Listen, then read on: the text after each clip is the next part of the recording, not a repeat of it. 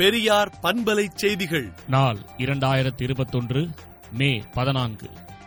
Covid 19 கோர தாண்டவம் ஆடும் காலத்தில் மத்திய அரசின் சுணக்கம் ஏன் என்றும் முப்பத்தையாயிரம் கோடி ரூபாயில் நாடாளுமன்றம் கட்டுவதை தவிர்த்து கொரோனா ஒழிப்பிற்கு பயன்படுத்துக என்றும் தமிழ்நாடு முதலமைச்சர் கோரும் நிவாரண நிதிக்கு உலக தமிழர்களே தாராளமாக வாரி வழங்கி உதவிக்கரம் நீட்டுவீர் என்றும் திராவிடர் கழக தலைவர் ஆசிரியர் கி. வீரமணி அறிக்கை விடுத்துள்ளார்.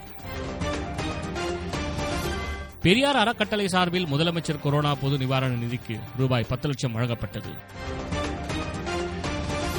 கொரோனா பரவலை கட்டுப்படுத்தும் தடுப்பூசி மருந்துக்கு ஜிஎஸ்டி விலக்கு தேவை என பிரதமர் மோடிக்கு முதல்வர் மு ஸ்டாலின் கடிதம் எழுதியுள்ளார். கொரோனா நோய் தடுப்பு நடவடிக்கைகள் குறித்து சட்டப்பேரவை கட்சிகளின் தலைவர்கள் கூட்டம் முதல்வர் மு ஸ்டாலின் தலைமையில் நேற்று சென்னையில் நடைபெற்றது. இதில் தமிழகத்தில் முழு ஊரடங்கை தீவிரப்படுத்த முடிவு செய்யப்பட்டுள்ளது. தூத்துக்குடி ஸ்டெர்லைட் ஆலையிலிருந்து ஆக்சிஜன் உற்பத்தி பதினைந்தாம் தேதி தொடங்கப்பட உள்ளது. தமிழகத்துக்கு திரவ ஆக்சிஜன் கொண்டு வர திருவள்ளூரிலிருந்து ஒடிசா மாநிலத்துக்கு இரு நாட்களில் ஐந்து டேங்கர் லாரிகள் மற்றும் இரண்டு விரைவு ரயில்கள் புறப்பட்டன.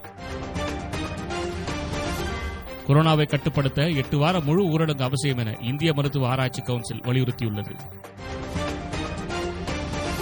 கோவிஷீல்டு தடுப்பூசியின் முதல் டோஸை போட்ட பின் பனிரெண்டு முதல் பதினாறு வாரங்களுக்குள் இரண்டாவது டோஸ் போட்டுக் கொள்ளலாம் என நிபுணர் குழு பரிந்துரை செய்துள்ளது. விடுதலை நாளேட்டை விடுதலை டாட் இன் இணையதளத்தில் படியுங்கள்.